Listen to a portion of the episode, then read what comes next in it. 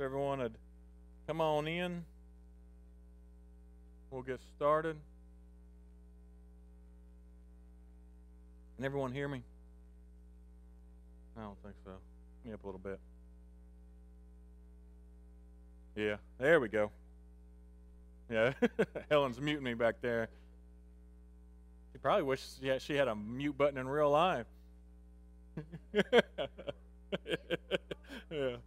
Oh, I know it. All right, let's uh, let's get started with a word of prayer, and then we'll get into into class. Dear God, we thank you for this day. We thank you for the many blessings you give us, and we thank you for the freedom and the opportunity we have to come and, and study your word, to, to learn more about you, to worship you, Lord, and, and to take what we learn and, and use it to bring others to you, Lord. I just ask that you be with us as we go through this class and continue to learn on, on studying your word and, and how to apply it to our lives and, and use it in our everyday lives. Just ask you to be with all those who are on a prayer list, who are sick, and, and need your and need our prayers and need you, Christ, Lord. In just Christ, let me pray. Amen. All right, so since everyone liked it, I'm going to keep doing the uh, the, the outlines um, that we got going. Joe, you mind? Did you say you didn't like it? oh. Oh.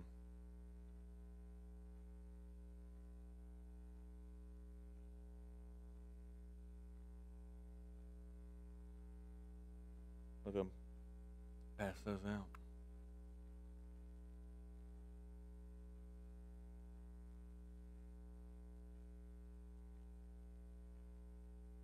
All right, so we're, we're going to we're continuing this in this this study of why the why we believe what we believe, um, and like I said last week, it's it's kind of gone from from a statement more of a statement to more of a question, and it's just because as we as we're reviewing things and as we study, I thought it was important to kind of go back and look at how we kind of come up with with some of the things we come up with and, and some of the doctrine that we look at, and so we're going to look at that. And, and, if you didn't get a chance to last week, uh, or if you weren't here, if you didn't see it online, I know we had a little bit of, of a hiccup on, on our uh, Facebook side uh, last week. If you didn't get a chance, go back and watch that. Um, you know, at, not right now, but um, in, in to review for you know. So I want to go over real quick uh, to kind of review uh, what we looked at uh, last week. we kind of looked at the some some of the four basic principles of, of how the restoration movement in the Church of Christ has, has used, um, or methods that we've used to interpret Scripture or, or come up with, with areas of, of, our, our doctrine. And, and the four of those were the, the pattern and blueprint principle, with, which basically is looking for a, a blueprint in the Bible for how the church should, should do things. The law of silence and silence of Scripture, where basically if it wasn't in there or if, if it wasn't spoken about, then it wasn't authorized um, the commands, examples, and necessary inference. That one's a little more common. Um, obviously, all your commands you're going to follow that, that you have in there for the most part. Um, we use examples and, and follow examples. And then the necessary inference part is where we're not 100% sure. We try to figure, you know, we kind of use some deductive reasoning to, to figure it out and, and have those, you know, kind of become some of the things that we follow. And then the other one I talked about, which sometimes we use, is what's called proof texting. And, and, and for the most part, that usually has a negative connotation. It's not something you really want to rely on heavily because it's easy to nitpick verses out of the Bible and kind of make them say things that you want them to say versus using the, the Bible uh, as a text or as a whole. So those are kind of the the examples in what we looked at. And one of the things that, and again, this a lot of these are not used actually um, in just the Church of Christ. Uh, if you actually look, um, because of the Alexander Campbell's and, and, and uh, Stone's background, they were actually uh, Presbyterian ministers. And so a lot of what we, what we pull out and, and use in this context, actually a lot of it's used in the Presbyterian church as well. And so it's not just a, a, a, Church of Christ thing, or we're not the only ones who use it. I mean, the commands, examples, and necessary inferences is a common theme in, in most what we would say denominations are most, a lot of study of Scripture and, and how it's used. But one of the things that, if, if you're not careful, um, is that it becomes overly complicated, or can become overly complicated, which we saw last week. What? Oh, I'm sorry. I didn't even see your hand up. I'm Helen's pointing at me. And I'm like, why is Helen pointing at me? I was, okay, go ahead. Sorry. Like what?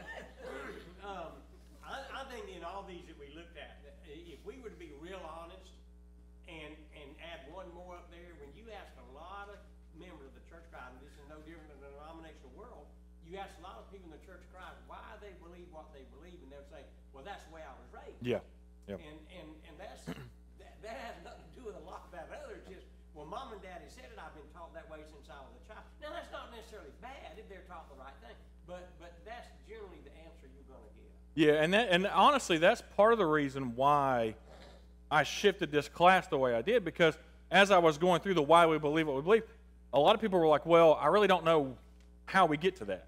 I don't, you know, and, and a lot of it was, well, I've always been taught that way. My, my grandparents taught me that. My parents taught me that. And so I just, you know, I just believe it. And so, we, and that's partly too why I went through the, the how to study Scripture and how to, how to dive a little bit deeper, because that's one of the things I think we, we have missed on, you know, we've got, we're really good at memorizing Scripture and, and knowing what the, some of the Scriptures say, but we don't know why they say what they say.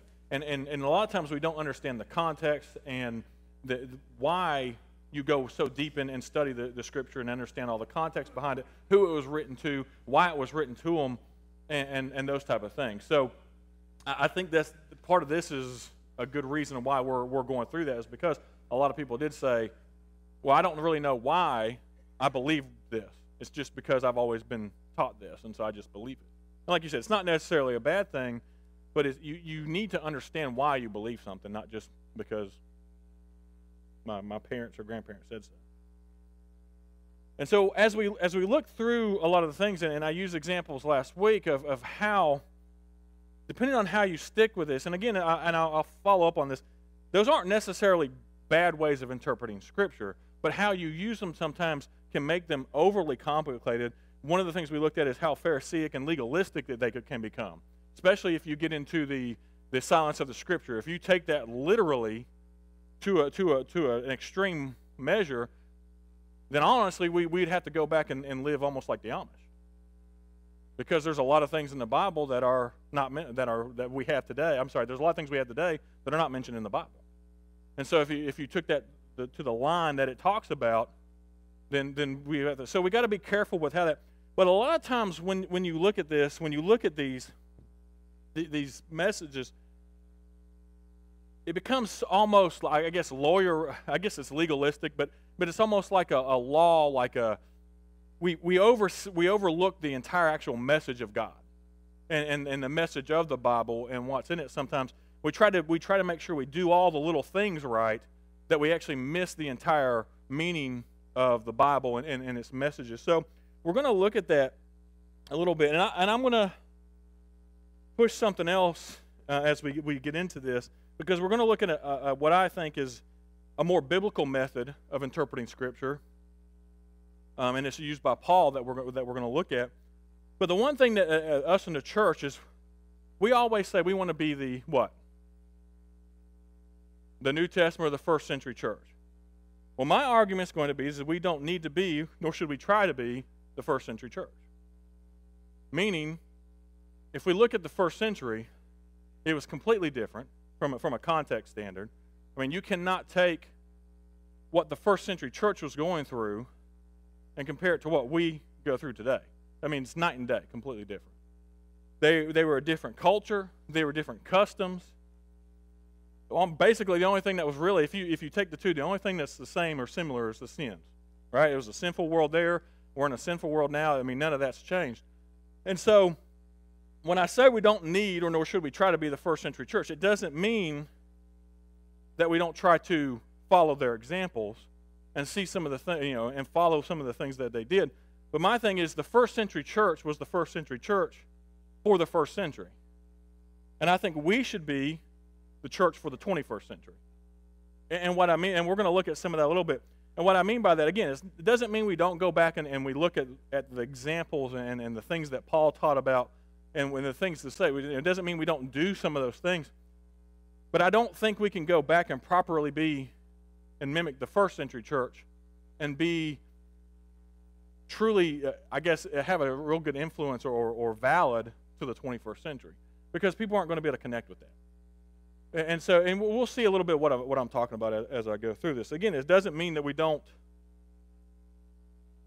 try to follow their examples. It just means that we should try to be relevant to the century that we're in.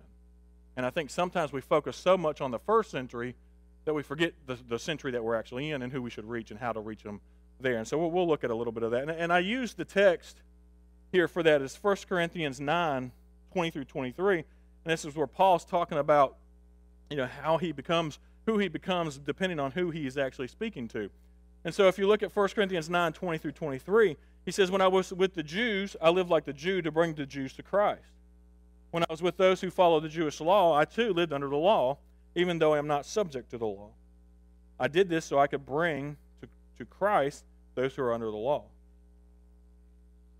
When I'm with the Gentiles who do not follow the Jewish law, I too live apart from that law so I can bring them to Christ. But I do not ignore the law of God, I obey the law of Christ. And, and we should, I think we should do the same thing.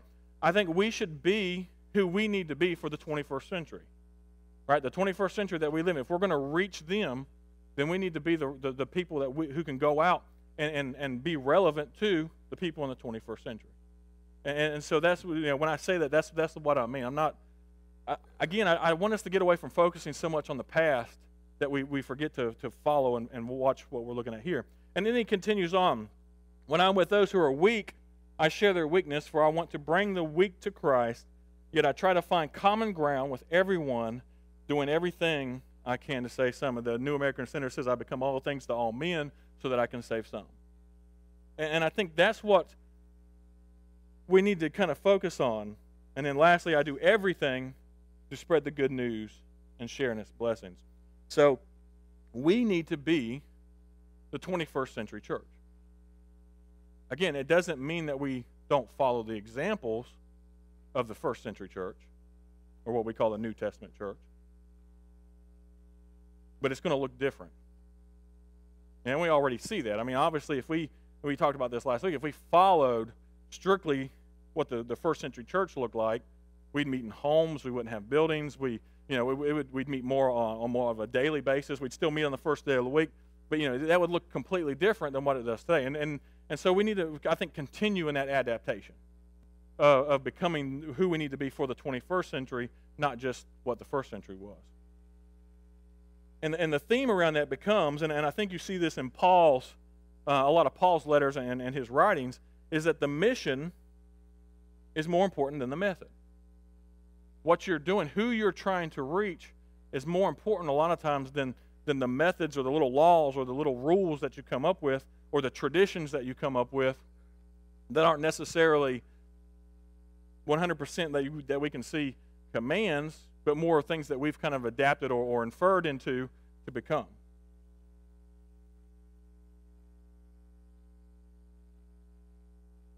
And I, we saw that last week where we, you know, we talk about, you know, sometimes we turn things that aren't necessarily commands or doctrine, but we turn them into that sometimes. And so we just need to be careful with that and, and make sure that we're focusing on the mission, making it more important than what the method is. And, and uh, I was reading one of the things um, that Thomas Campbell wrote, and, and I thought it was if, if you understand the history of the new of the Restoration movement, its first hundred years looks com- looks completely different than the last hundred years. Their their goal and their mission was actually a, a goal of unity, to to bring people to bring all the different churches together, almost under one umbrella, and to kind of to get the core doctrines, some really core stuff together, but the stuff that was kind of a what we what we called about necessary infer, inference last week to say, you know what, we can agree to disagree on some of these things.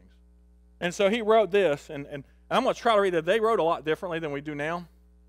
Um, yeah, yeah, yeah. And they also wrote a lot with the, the what they more of the, the Queen's type English because they were from England. So he says that although inferences and deductions may, ah, deductions from Scripture premises, which fairly inferred may be truly called the doctrine of God's holy word, yet they are not formally binding upon the conscience of Christians farther than they're, they're, they perceive the connection, and evidently see that they are so. For the faith must not stand in the wisdom of man, but in the power and veracity of God. Therefore, no such deductions can be made terms of communion, meaning fellowship, but do properly belong to the after and progressive edification of the church. Hence, it is evident that no such deductions or inter- inferential truths ought to have any place in the church's confession. And so, what he was basically saying is, is these things that are basically a, a, an inference that we're, we're, we're they're not we don't see them 100% clear, but this is the best we can come up with. That we shouldn't use those not to commune with or or, or work with other churches. And, and we've kind of completely gone the opposite way. Basically, now in a lot of the churches, is if you don't believe this, this, this, this, and this, we're not going to have anything to do with you. And so he, they were they were trying to bring those churches together to do this. And this wasn't just churches of Christ. In fact, if you look at the history there, the, the Baptist church and the, and the Christian church, or the disciples of Christ, which they called themselves, actually met in the same buildings for a long time. And then his last question was, was should inferences, even when fairly discerned, draw a line of fellowship between Christians? So, meaning if the church down the road believes something different than me, should I not have anything to do with them, or should we actually try to maybe find common ground? The, the answer to that is no.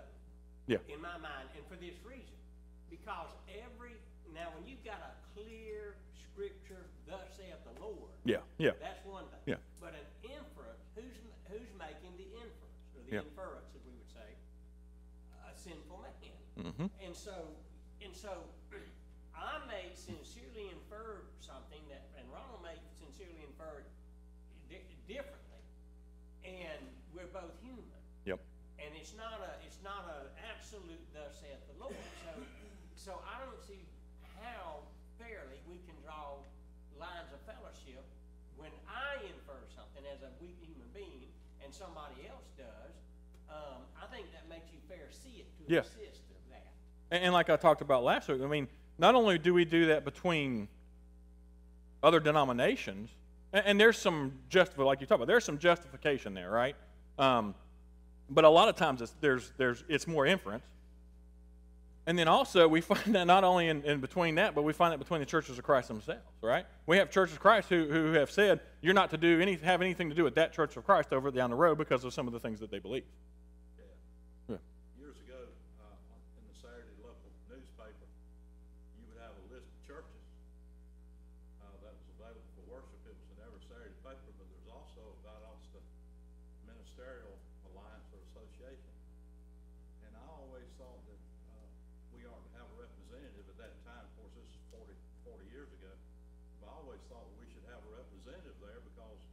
We're supposed to love our neighbor as ourselves Yeah.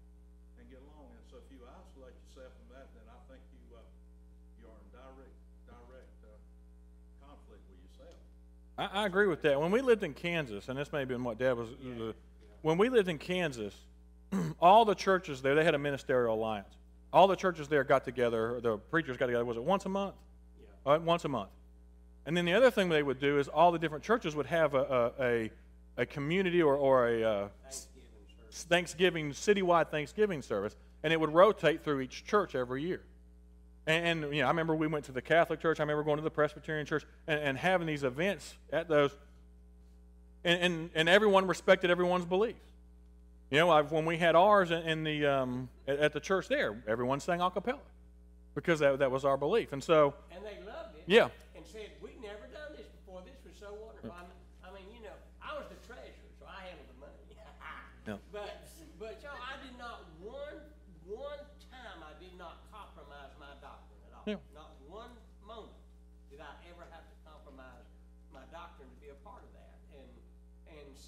but I did make some good inroads with some folk because like Ralph said, I was willing to fellowship with them, talk with them and discuss things. and I, and I think that's the opportunity we miss when we when we when we do that.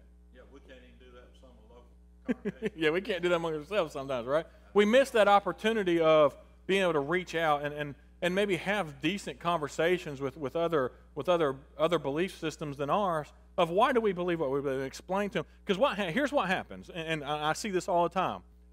We believe that the Baptists down the road believe a certain thing, when I, when a lot of times it's not true. Because I've heard, you know, I mean, even me and Helen I have those conversations. It's like, well, the Baptists they they all believe this, and it's like, well, she's like, well, I was raised Baptist, and, and I can tell you we don't believe that.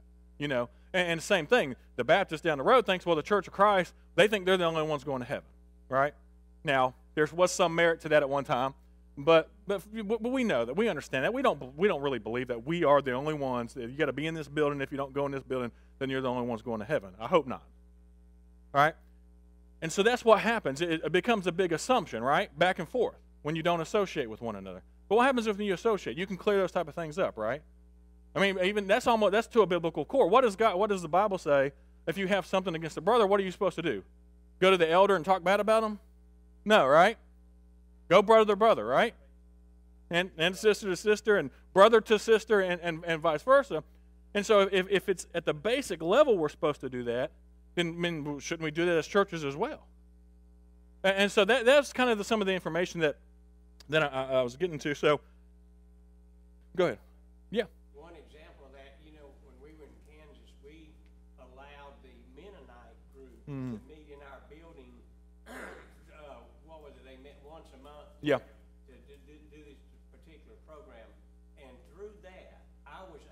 Sit down and study with a lot of them. Yep.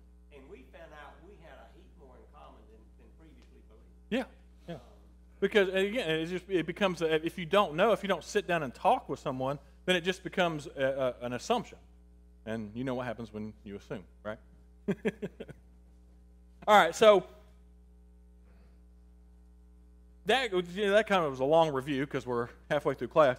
But I wanted to, to follow through on that to see, you know, why sometimes that is not the best way. I, I just don't think sometimes that's the best way. So here's, here's where I'm going to go into, and that is searching or seeking the heart or the grace of God.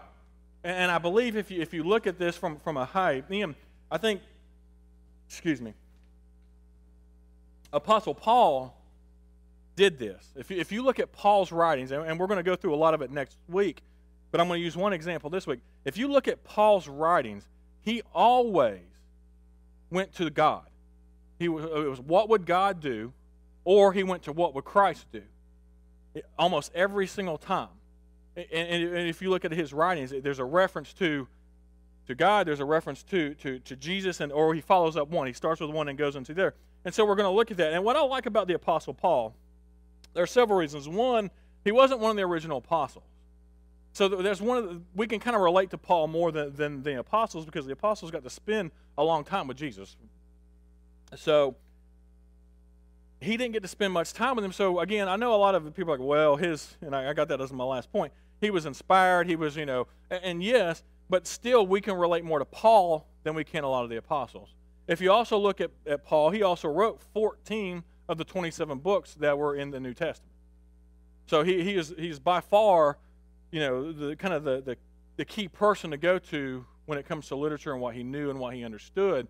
Um, and we're going to look a little bit uh, of who he was.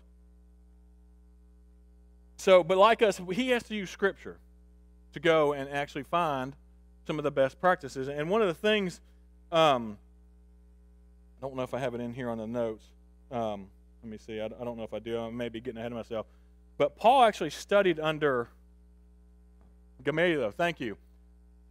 And Gamaliel was, uh, it's been considered, especially in, in Jewish texts, probably the foremost scholar when it came to the Old Testament and Jewish law uh, of all their history. And so Paul studied under him. And so Paul knew the Old Testament. And so that's what, that's what we're going to look at.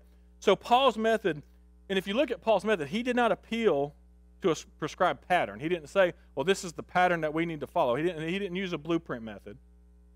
All right, he didn't use, he primarily used the idea of going through God's own identity and actions. If you look at a lot of the things that Paul did, wrote about, he would look at and say, well, this is what God did, or this is what Jesus did. We need to be like them, and we need to mirror that. And so we're going to look at that. And so Paul didn't command or expect conformity to a blueprint, but called his readers to confirm the gospel message of Christ. And if you look at, we're, we're going to look at that and we'll, we'll dive into it a little bit further, further next week. So Paul's use of Scripture, and, I, and I'm going to go to what he wrote about, about his own Scripture in 2 Timothy 3 16 and 17. He says, All Scripture is inspired by God and is useful to teach us what is true and to make us realize what is wrong in our lives. It corrects us when we are wrong and teaches us to do what is right. God uses it to prepare and equip his people to every good work. Now, a lot of times we take that verse and we apply it to the New Testament, and that's not wrong, right? Because again, that's the New Testament is scripture. But what scripture is Paul talking about here? Mostly was Old Testament. The New was being Yep. written while he wrote Yep. it.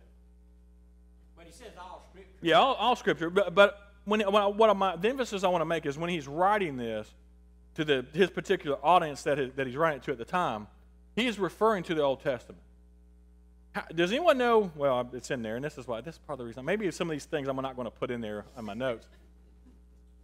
One third of the New Testament either contains quotations from the Old Testament or is a reference to the Old Testament. And most of those come from, uh, um, a lot of them, most of them come from Paul's letters. And actually, what's interesting in this, and you'll figure out how the, this statistic works. Um, Revelations actually is 150%. Yeah, yeah, it's a lot. 150% they're like well how can it be more than 100 because there are several verses that actually reference more than one verse in the new in the old testament.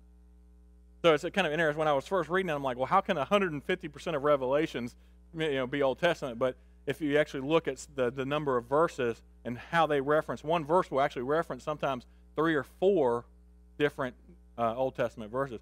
But i say this to say you know because a lot of times in the church we put Old Testament as a more of a history instead of something we actually should look at for, for, for everyday life. And I'll use an example of how we do this sometimes. I, I was reading some through some of our our beliefs and study, you know, does it does anyone know why we kind of we like the blueprint doctrine so much?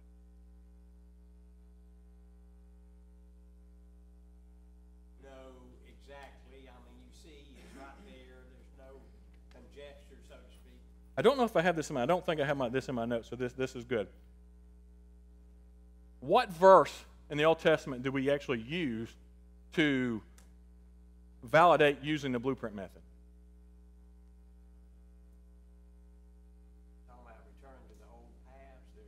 No, the not offering up uh, strange worship or, or different worship, right? Anyone familiar? Why we? So we use Leviticus 10, which was, uh, and I, I'm going to probably butcher their name, was Nadab and, and Ab- Abu. I don't know how you. Abihu. Thank you. All right, so they offered up strange fire to the Lord, and what did, what did he do? he struck them down, right? And so we'll use that as to why, well, if we don't follow the same rules or the same blueprint, then God's might do that or be displeased with what we're doing, right? And again, I'm not saying we just do all kind of crazy things. But we go back to the Old Testament to justify some of the things that we follow.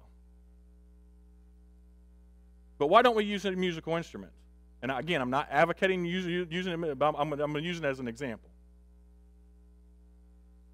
Why don't we use musical instruments in the, in the, in the church? There's zero reference to them in the New Testament, right? And there, and there is reference as to how they sang, Yeah. Which Yeah. again would be what we, we call it, following the example. Yeah. When Jesus and his apostles sang a song, they sang a song. Yeah. And so we see that example. There's no, ex, I guess, there's no exclusive commands around it, but we use what was said and what. But what does Psalms 150 tell us to do? Under the old covenant, they were, Again, I, I'm not advocating, right? But, but in the Old Testament, the only people who played the instruments were the priests. So there's, if Dad does it, we're okay. no, no, I, I understand. So, I, and I know I'm going to make some people uncomfortable with this, but but I want to use it as an example of of where this can get to and, and how it can get complicated, right? So we said, well, we can't go back to the Old Testament because that's the Old Testament. But we'll use the Old Testament as to why we interpret Scripture the way we do. And so it kind of goes, but then, and then again, and this is, I'm, I'm, I'm trying to make a point. So again, I'm not advocating certain things. When we talk about drinking alcohol, we'll say, well, it says not to be drink much wine. And a lot of people, and this isn't a lot of our writings, well, that doesn't mean that you can drink some alcohol, because if you go back to Deuteronomy, or I'm sorry, Ecclesiastes 7 17, it says not to be a part of much wickedness. So it really means not to drink it at all. And so you, you see what I'm saying is, a lot of times we'll go back to the Old Testament when it's convenient for us, but other times we'll ignore the Old Testament when it's not convenient for us. And, and we all do this. And I, this isn't just the Church of Christ. We, we all do this. We all do this in a lot of interpretations. And I think I got Steve confused. yeah, I know. And, and so, yeah. And, and so, it, it, it, it's a very good reference. And this is, this is where I'm going to get to. But I want to make sure some, because sometimes we will lock down the Old Testament as something we can't use because it's not the New Testament. And, and I want to make sure that we, we don't do that and, and that it is a good teacher. And I'm going to show, and I'm got 15 minutes, we'll try to get through all these.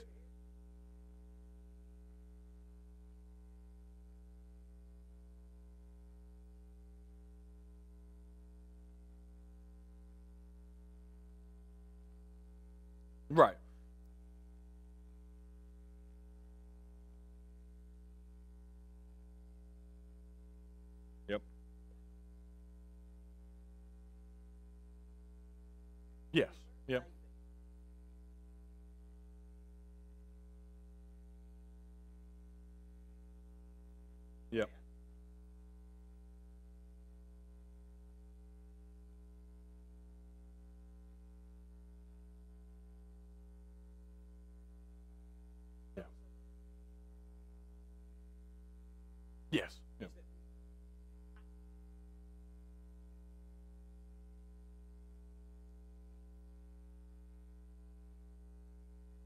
a practice which are no longer, you know, amenable to the Christian today. And, and then we ignore some things that maybe we shouldn't ignore. Yeah, yeah, and and that's kind of where, where I was trying to get it is, again, this is this is not an easy process. I think sometimes people think that the reading and interpretation of Scripture and applying it to us is just really really simple, and a lot of times now some things like when it comes to salvation, God did not, you know, make that vague at all. He is very clear on how that works, and and, and, the other things he didn't make clear. And I think it's for good reason. And a lot of it, I think, is because eh, I think in the end, those aren't the things that are that important to him. And so, look at it. But that, that's what I wanted to, you know, make sure of. And I wanted to show where, where Paul does this. And we'll, and we'll go through. So I'm going to use giving because giving is a simple, pretty simple command. Right? Sometimes we say, well, we are commanded to give on the first day of the week. Other times we just say we're, we're commanded to give. It's actually both. Um, you see examples where Paul had them because of the certain situations they gave when they came together on the first day of the week, and then you see other examples where he did not give them those, those instructions. So it's a little bit different, but I wanted to use this as it's a simple, it's just a simple command or a simple option or thing that we do. So Paul's use on giving, if you actually read uh, 2 Corinthians 8 and 9, Paul gives some instructions on, on it's kind of a follow up to, to some instructions that he had given on giving to the Corinthian church. And he says, and, and he uses a back and forth to, to quote, using the, the Old Testament to actually use as, as his example. And we'll look at this. So, Paul quotes uh, Exodus 16 18 on sharing of resources. And, and he uses the example of uh, when they went out to gather manna, some would gather a whole bunch, and others would not gather as much. But in the end, everyone ended up with the same. And, and so he uses that as an example. He says, but when the Exodus 16, when they measured it out, everyone had just enough. Those who had gathered a lot had nothing left over, and those who had only, uh, only gathered a little had enough. Each family had just what is needed. And so he quotes that in 2 Corinthians 8:15. As the scripture says, those who gathered a lot had nothing left over, and those who gathered only a little had enough. So he's talking about sharing of resources there. And then he talks about how they'll, they'll be blessed, right? Blessing the righteous person. And he quotes Psalms 12, 112, 9 in 2 Corinthians 9 9. So Psalms 112, 9 says, They share freely and give generously to those in need. Their good deeds will be remembered forever. They will have influence and honor. And we're going to talk about that a little bit more. In 2 Corinthians 9 9, he quotes and says, As the scripture says, They shall freely uh, and give generously to the poor. Their good deeds will be remembered forever. And so this is an interesting thing that, that, that Paul continues to go back to. If you actually look at Psalms 112, it is a mirror of Psalms 111. But 111, Psalms 111 is describing God and the, and the heart and, and, the generosity of God. And then Psalms 112 talks about mirroring or being that example. And so whenever you see a lot of Paul's writing, every time, or not say every time, but most of the time, he will go back to trying to find the heart of God. And then finally, he says, without a grudging heart. And he uses uh, Deuteronomy 15.10 as a reference here. It's not a quotation for, uh, for 2 Corinthians 9.7. In Deuteronomy 15.10, it says, Give generously to the poor, not grudgingly, for the Lord your God will bless you in everything you do. In 2 Corinthians 9.7, he says, You must decide in your heart how much to give, and don't give reluctantly or in response to pressure, for God loves a person who gives cheerfully, or God loves a cheerful giver. So Paul uses the Old Testament on a regular basis to, to, to bring forward his points to the, new, to the church. And so my, my example there is it, it, it would be good for us to do the same. It would be good for us to, a lot of times we don't study and learn the Old Testament the way we learn the New Testament. And, and I understand some of that sometimes, but it, I think it would help us out a whole lot more if we became just as fluent in the Old Testament as we did the New Testament. And, and you'll see why. And then Paul's pointing to Jesus. So when, when Paul is making a point to the churches here, he always goes back to Jesus. Uh, always. Talking about pointing to Jesus and how, how Jesus would have done this or, or being like Jesus. So if we look at 2 Corinthians 8 and 9, where, or 8, 8 and 9, where he's talking about this, he says, I'm not commanding you to do. So he wasn't commanding them to give in, in, this, in this, this section of Scripture. He says, I am testing how genuine your love is by comparing it with the eagerness of other churches. And, and, in a sense, he's actually creating a, a spirit of uh, competition. Right? Let's, let's see who's, uh, who can show the most uh, uh genuine love here, right? He said, and then he, but then he goes. He says, "You know the generous grace of our Lord Jesus Christ. Though he was rich, yet for your sakes he became poor, so that by his poverty he can make you rich." So why is he telling them to give? It's not a command. Why, why should we give? To follow the example of Christ. And so you're going to see, and we'll go through this a, a little bit more and, and follow Paul's pattern here. Paul's pattern is to follow the activity of God which finds its fullness in the life, death, and resurrection of Christ. So, uh, my thought is, as, as we go through this and as we read, as we interpret Scripture, instead of trying to find that particular pattern that every single church had in the New Testament, because honestly, there, there's, there's some inconsistency. There's not a solid, just set pattern that, that we can that we can come up with a lot of times we should follow, I think, Paul's pattern as he wrote most of his, uh, all of his letters, as you look through it. And that's a theological interpretation. And a lot of people are like, well, that, that's what we do, right? The, well, it's here, but theology, right, or theological interpretation of the Bible is what? The study of God. So when we come up with a lot of our doctrine, a lot of times is not the study, not to say we don't study God, but it's more of the study of what?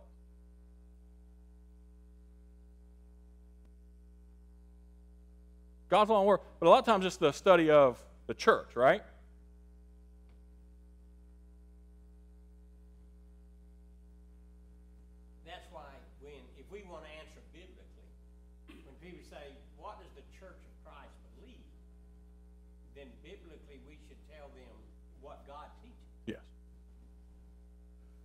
And so again, I'm not, I, I don't want this to come off as, you know, everything we've taught and everything we believe everything is right. It's not. What I'm trying to show is I think there's a better way sometimes to, to come up with, with the theology and how we approach things And, and I think our history shows that. All right, I, I used that a little bit last week, is, and, and, and everyone's history can, can prove that. I mean, it's not just ours. I mean, we see that throughout the, a lot of the churches. A lot of times we miss what the, the, the message of God because we've come up with our own little message sometimes in our laws and our, and our, and our, our, our traditions and, and those type of things. And so what we got to make sure that we're doing is that we're studying what we're studying God, but not studying God from Acts to Revelations, but we're actually studying God from Genesis to Revelation. And, and a lot of times we miss that. I mean, a lot of times we miss the Gospels, or the first four Gospels. And so we need to look to who God is, what God has done, and then order to know what is required of us and how to practice that in God's mission. And I, and I think that you, you see that in, in, in Paul's writings and in how he writes. He's seeking, and everything Paul does, he's seeking the heart of God, the heart of Christ with the Christ message. And so I, I put in my, my notes here a little bit. Us as a church of Christ, we know the first century. There is no one, there is no one out there who could say that the Church of Christ does not know and understand the first century church. We were probably the, we were the, probably the foremost experts on the first century church. And a lot of that has led to us knowing our Bible, right? Not so much like we well, and, that, and that's where I'm going to get to. You know, we used to be known for knowing our Bible, and a lot of that was because what? What did we spend? Those of you who were kids and, and growing up in the church. What did we spend a, a ton of our time learning in our Bible classes to do? Memorize Scripture, right? And again, that's not a bad thing. But I think sometimes we focus so much on memorizing it and knowing what it says that we didn't know God. We, we missed the message sometimes in it. Again, memorizing Scripture is not bad. I'm not good at it. I, I really am not. I don't know why, but that's one of the things I struggle with. Is like I know what the Bible says, but I, am gonna uh, like get into that book, chapter, and verse. Sometimes is, I, it takes me a little while to, to look it up. I can't just speak it off the top of my head. I wish I could. So our methods, while they're not inherently bad, a lot. Of, I mean, like I said, this isn't inherently bad. I mean, a lot of people use these methods to interpret Scripture, and there's nothing inherently wrong with it, but it's not explicitly there. All right. Sometimes they'll, they'll teach that well that we have to follow this method because the, the, the pattern methods in the Bible. Well, there's a lot of patterns in the Bible. And so a lot of the things we talk about, like the, the five steps of salvation and the, and the five acts of worship and the we've kind of turned the gospel into a checklist. And, and I think we miss the point sometimes when we do that. And again, those aren't bad things, right? We, we see that there's five things around salvation that, that's usually, that we usually see when we go through. Go ahead. Well, actually, six, yes. yes. It started out as a five, and then we added that sixth one on later. Like, well, that was it. Yeah, yeah. Like, on, Yeah. the other part over here. Yeah. We, you live your life. well, and we did that for a long time. We baptized people and just leave them sitting here, right? And go. Yeah. For many years, I've Yep. So we added the sixth step to, to keep on learning and teaching, right? Good.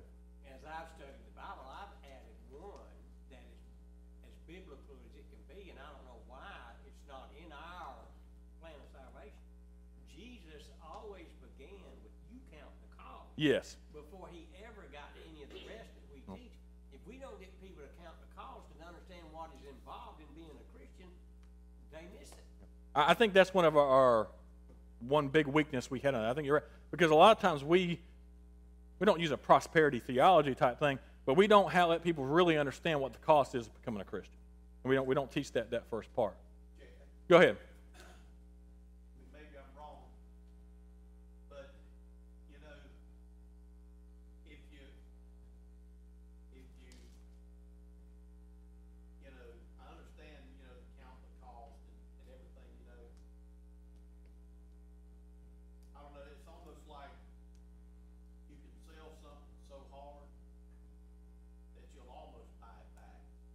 Yeah. you know, if you gonna miss folks, you know, um, I don't know, um, I, I know, that- I know there's a cost. Yeah. You know, Eh. and, and, you know, the Lord paid that cost.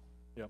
And I don't think we're gonna, I'm going to talk about that a little bit next week. I think where you're going. I think I know where you're going. I'm going to talk about that a little bit next week because we, we've made well not just the cost side of it, but we you know we almost beat people to death with the five steps and the five acts and the and those type of things.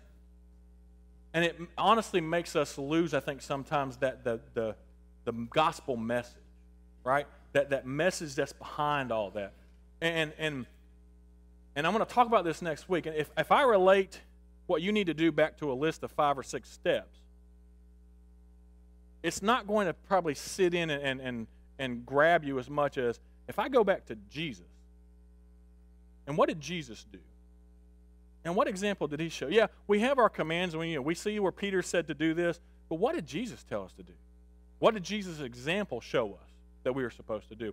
And I think if you go back to that and, and you, you you use that method of getting back to God's heart and message when it comes to talking to people about Christ, it's going to be it's going to resonate a whole lot more and going to hit the heart a whole lot more than than kind of hitting these five little steps we got to do over here. And again, I'm not I'm not trying to talk negative about this. I'm just saying that I think there's a better way. So let me get through this real quick because I, I want to finish this for next week. Luke 15. I, I'm going to apply ourselves a little bit uh, of Luke 15, we usually call this the story of the prodigal son. I'm going to call it the story of the older brother.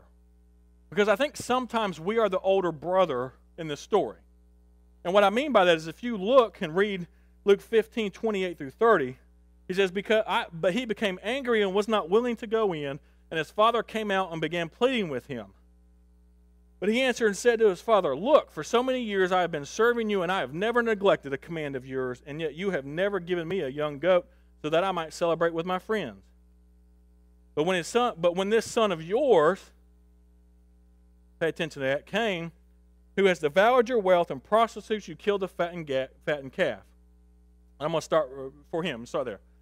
Sometimes I wonder when we get to heaven, obviously we won't be, but I wonder sometimes if we weren't in heaven, if we'd be the older son. And say, don't ring that bell. and say, well, look, we, we, we did this book, chapter, and verse all the time, and these people over here didn't.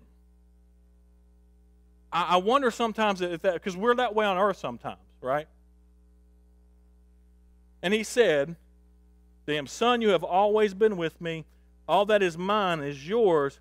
But we have to celebrate and rejoice, for the brother of yours was dead and has begun to life, and was lost and was found. The older son did not know the heart of God or the heart of the Father in this message. And so, my, my point in a lot of this is we need to be focusing on the heart of God, the heart of Christ, and looking at what they've done and their example for a lot of our stuff that we do and how we act and how we treat people versus starting in Acts and trying to use that for everything. Again, I'm not saying we don't follow the example of the church.